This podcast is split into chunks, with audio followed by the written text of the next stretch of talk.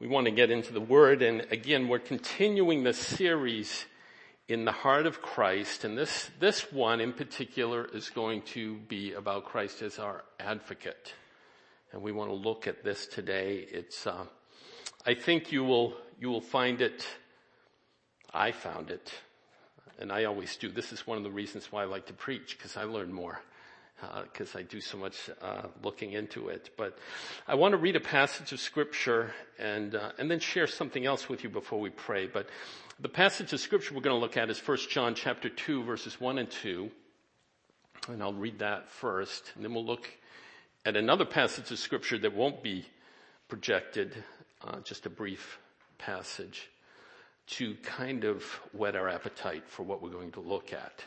But first John chapter 2, verses 1 and 2. My little children, this is John talking, so, so pastoral here. My little children, I am writing these things to you so that you may not sin. But if anyone does sin, we have an advocate with the Father, Jesus Christ the righteous.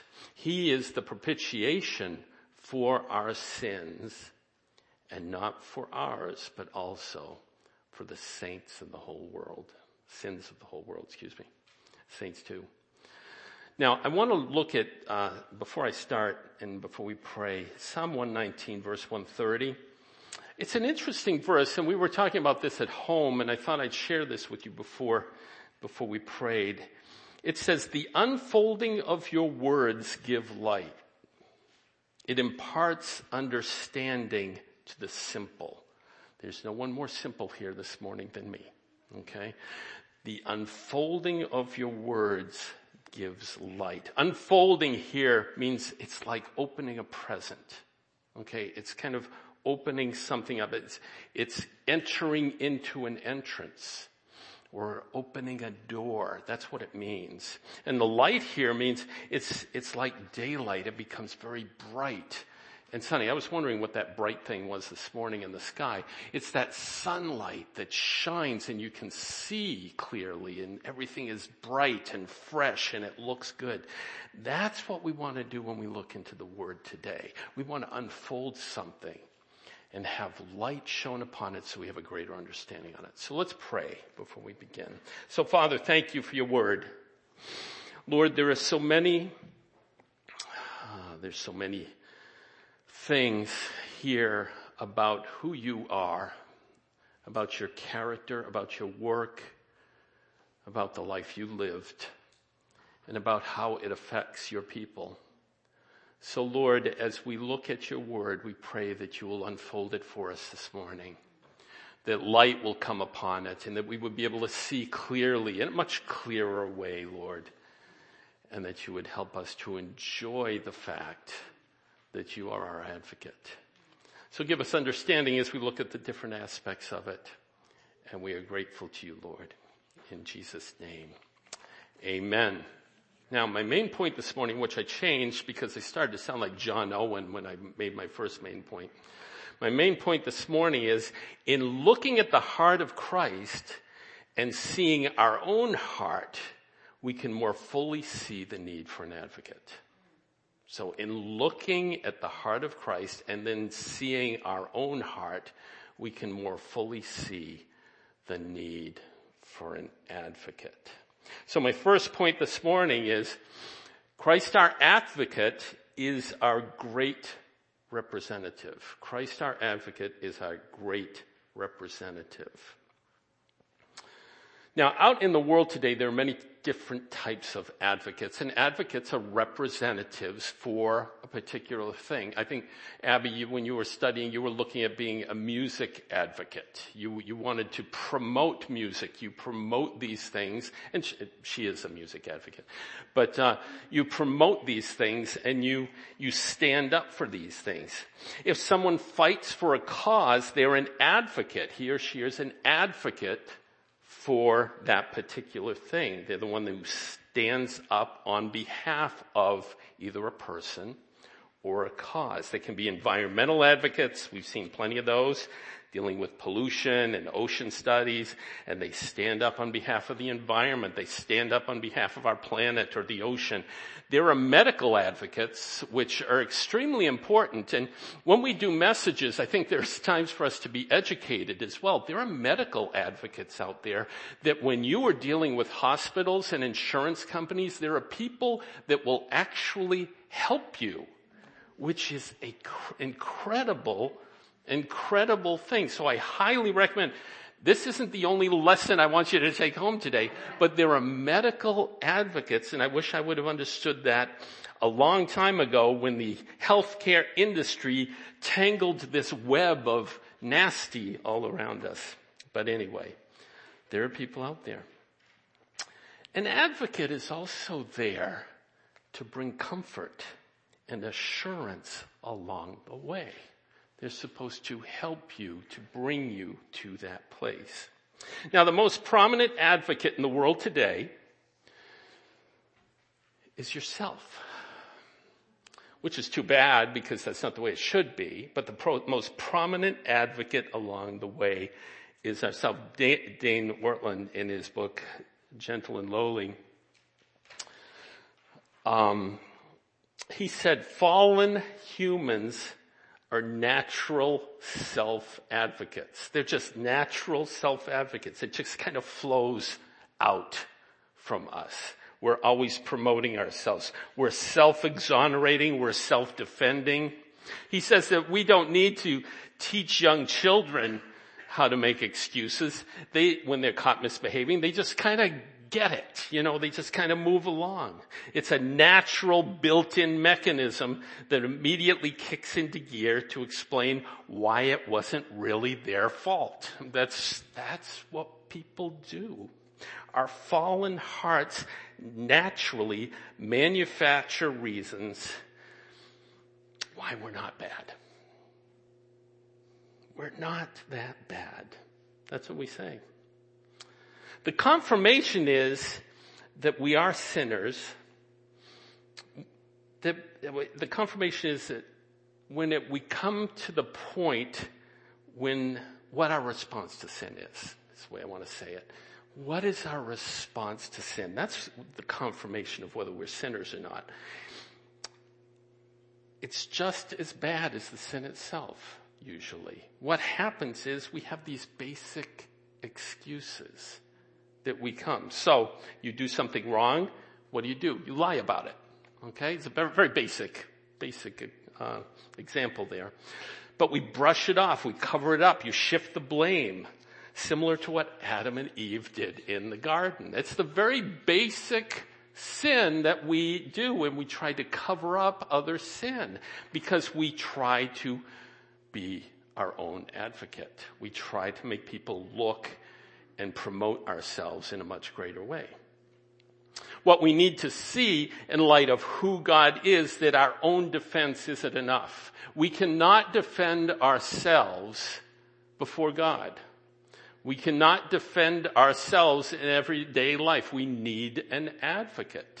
We need to have someone who will stand up for us. Now, people that want to uh, defend themselves in court, do you know immigration courts, where immigration cases where people say, I will be my own defense.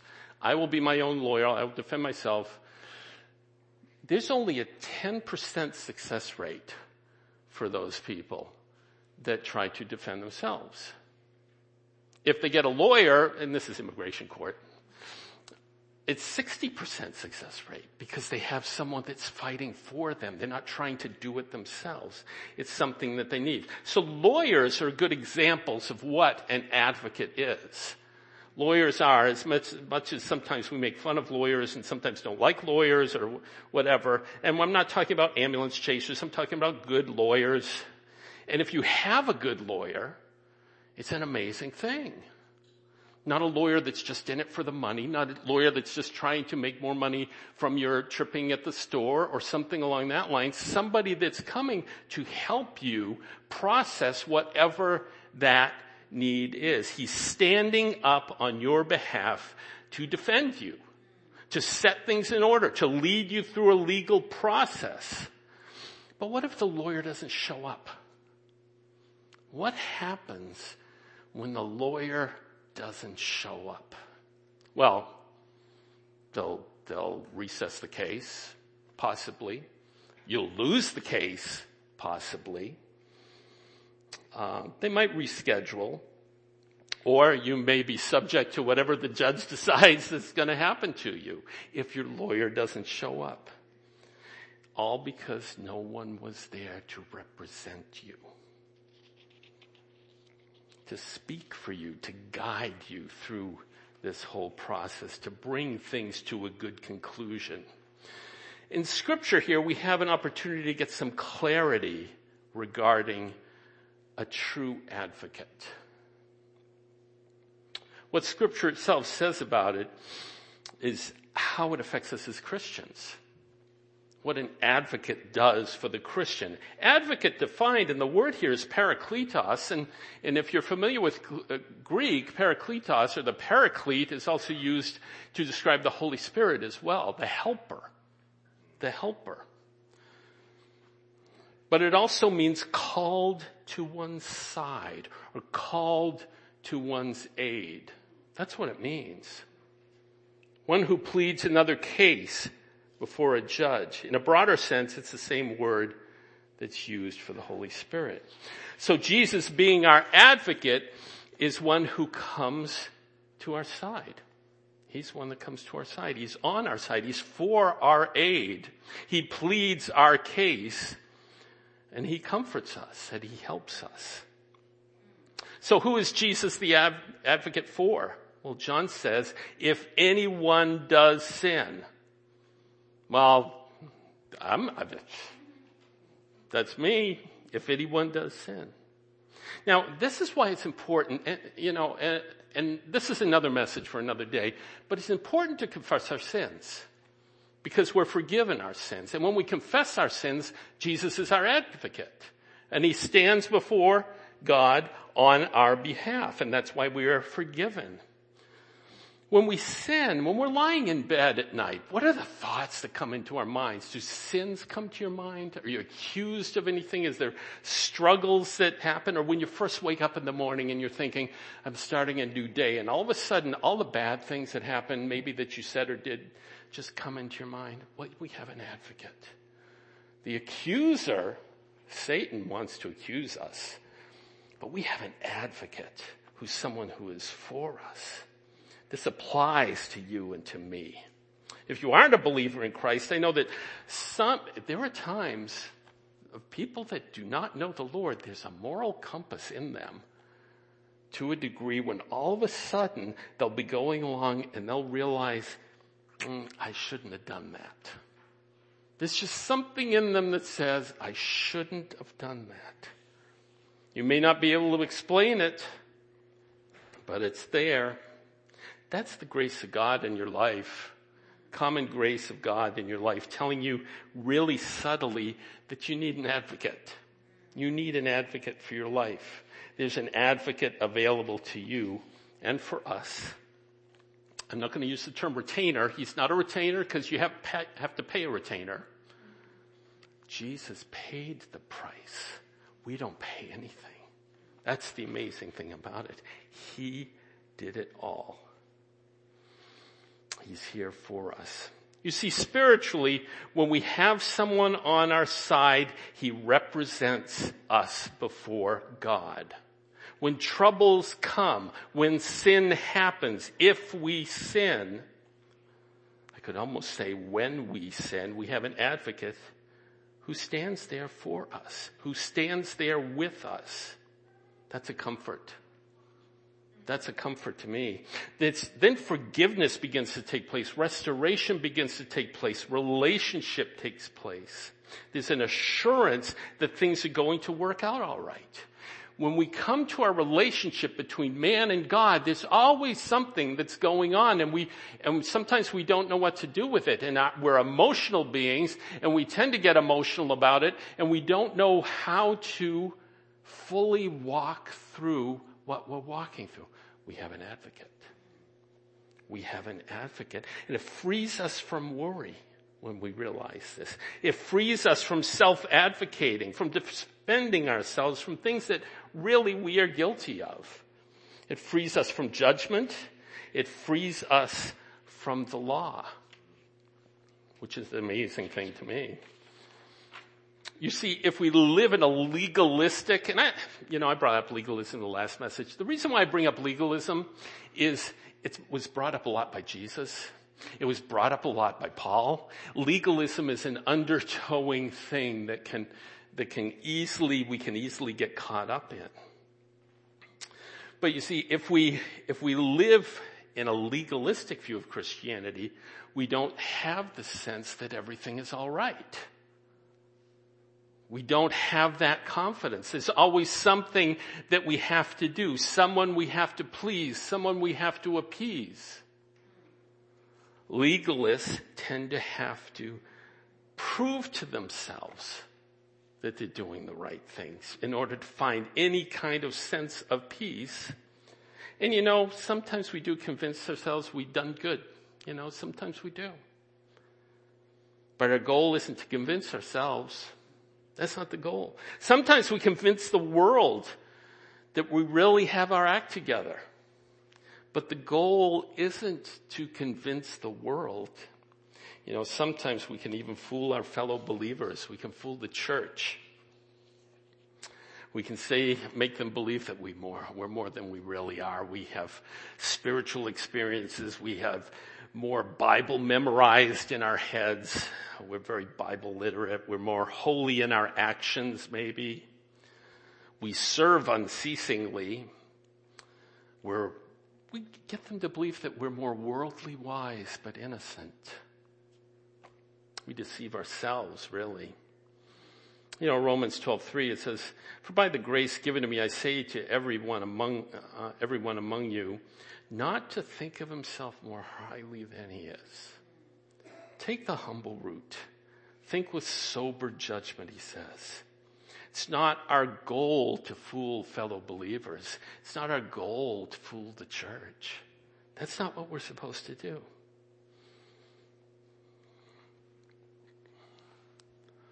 Comes down to this. You cannot fool God. You never will fool God. You cannot live in a legalistic lifestyle and satisfy God. That's just not how it works. Or any lifestyle for that matter. All have sinned and fall short of the glory of God. We cannot stand before God on our own merit and be justified.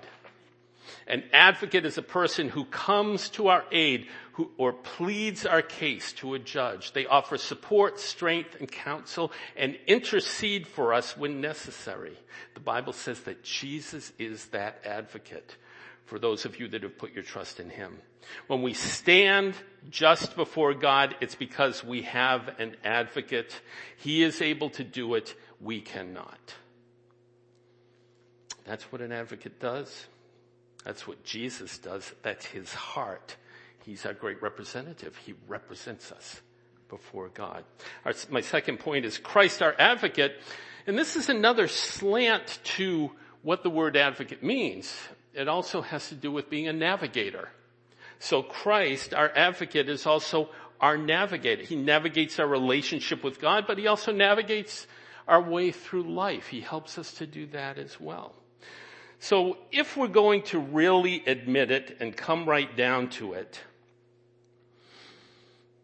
as far as how much we know and how much we do to prepare and how highly educated we are, we, we really don't know everything. Maybe that's the best way to put it. We really don't know everything. And as much as we pray and we listen to messages and we need to be doing that and we need to be learning and we need to be doing it, but we need to realize we can't do it all and we need help. Jesus being our advocate is also our navigator. It's a different aspect of it, but Jesus is our navigator.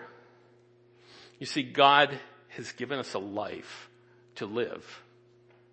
A life to walk down, a life to enjoy, a life to glorify Him, a life to share with others. We need help to do that.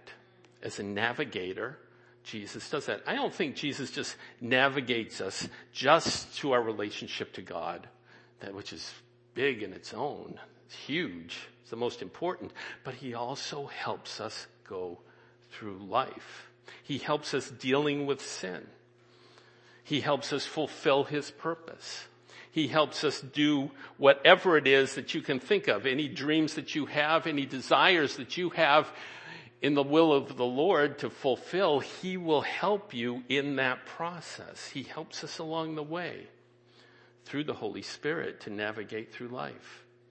Now a navigator defined as a person who directs the route or course of a ship or an aircraft or any other form of transportation, like walking. Walking would be another way. Uh, it's interesting, you know, ships used to use sextants to navigate. Way, way, way, way back. They used to use sextants to navigate, which was an instrument that had about 60 degree angle, graduated angle that you'd be able to point it at the horizon and point it at stars or sun or moon and you would find out where you were floating in the ocean. That was the purpose of that. And the navigator was the guy that was in charge of making sure he knew where you were. That's the point of the navigator. Now, way back in the olden days, way, way back before GPS, we had another thing. It was called a wife. And our wife, that was the navigator. Okay? And they used to have these big books. And these books had all these lines in them. And it was very strange because they'd open the book and you'd see these lines and you'd try to figure out where you were. And they were called maps. And we take these maps and your wife would sit in the shotgun seat and she would have these maps open and she would tell you where you were supposed to be going, guiding you to a location where no man has gone before. And it was a very dangerous job because the driver was always telling the navigator that she was wrong. Okay? That's how it worked. But we have GPS now. So now we yell at the GPS and we blame the GPS. You can't question the navigator. They're the ones that set the course. Jesus is our navigator. Don't question where he's leading you, where he's guiding you. Now, you see, it's not God's desire for us to wander aimlessly. We think we know where we're going, what we're supposed to do, what I want to be when I grow up. But we're prone to wander. We theorize about life. We guess on what direction it is instead of getting the help we need. So as Jesus is our na- navigator to God, He is also our navigator through life to experience God's will, His plan, and walk it out with Him. And it's not just something to think about. It's not a concept just to theorize about who God is. Oh yeah, He does it this way. And, but it's actually living it out.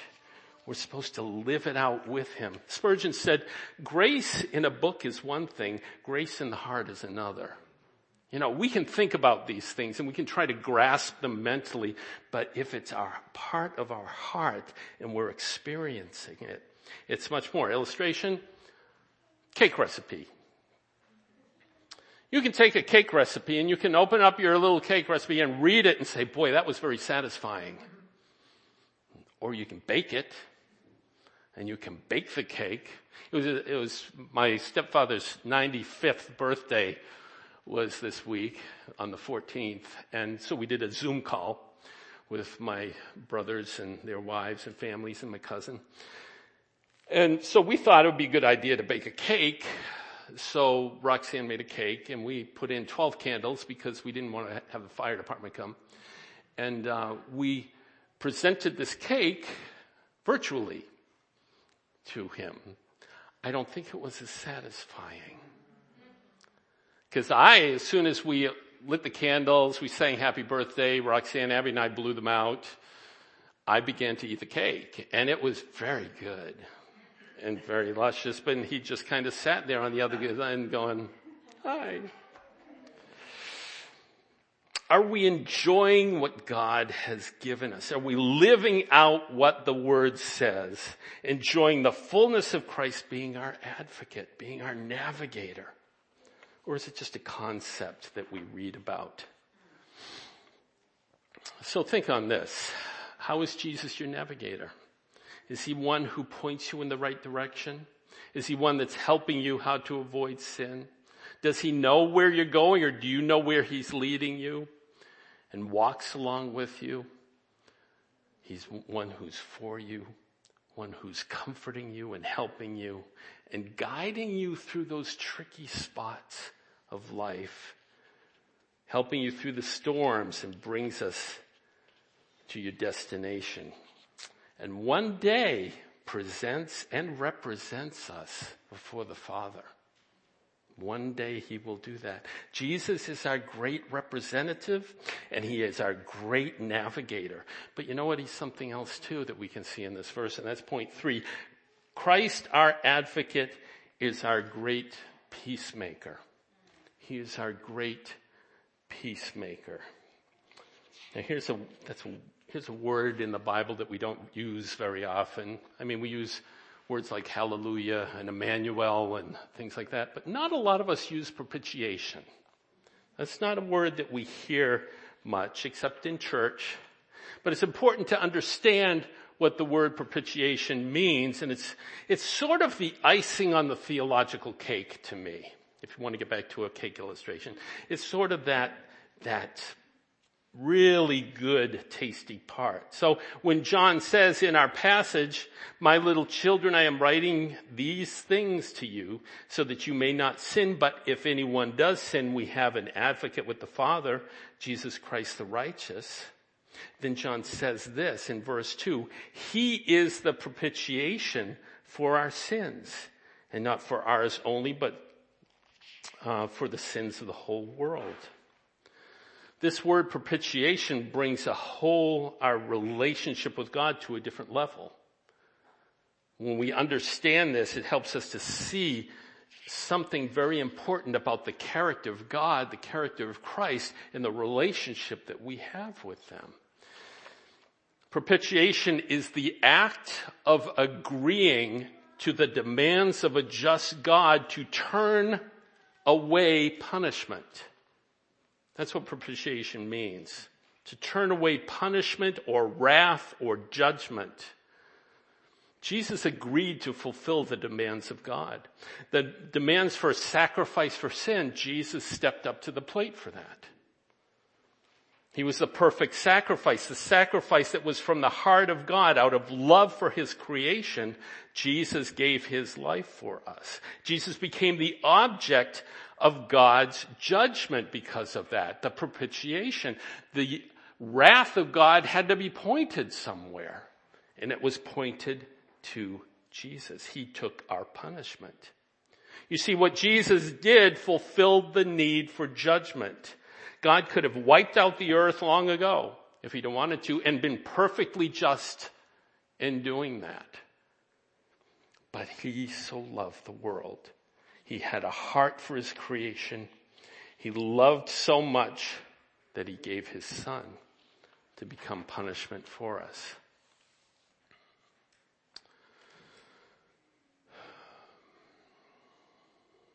You know, a judge could say to someone, you know, if you're willing to pay this person's debt, I'll let him go free.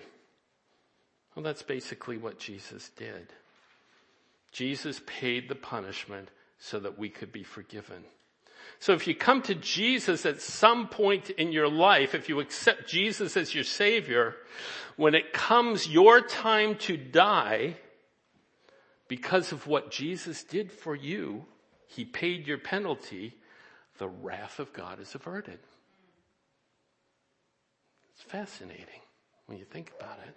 The wrath of God is averted. You have peace with God.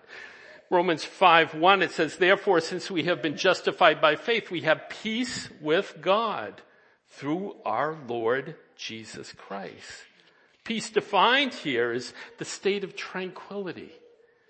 We experience tranquility, exemption from rage, Peace between individuals, harmony, security, safety. That's what peace means here.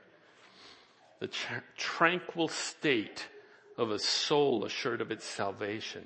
Jesus is the peacemaker. Now why is this important? And this is, we forget this too often because the wrath of God, the judgment of God is still alive and well.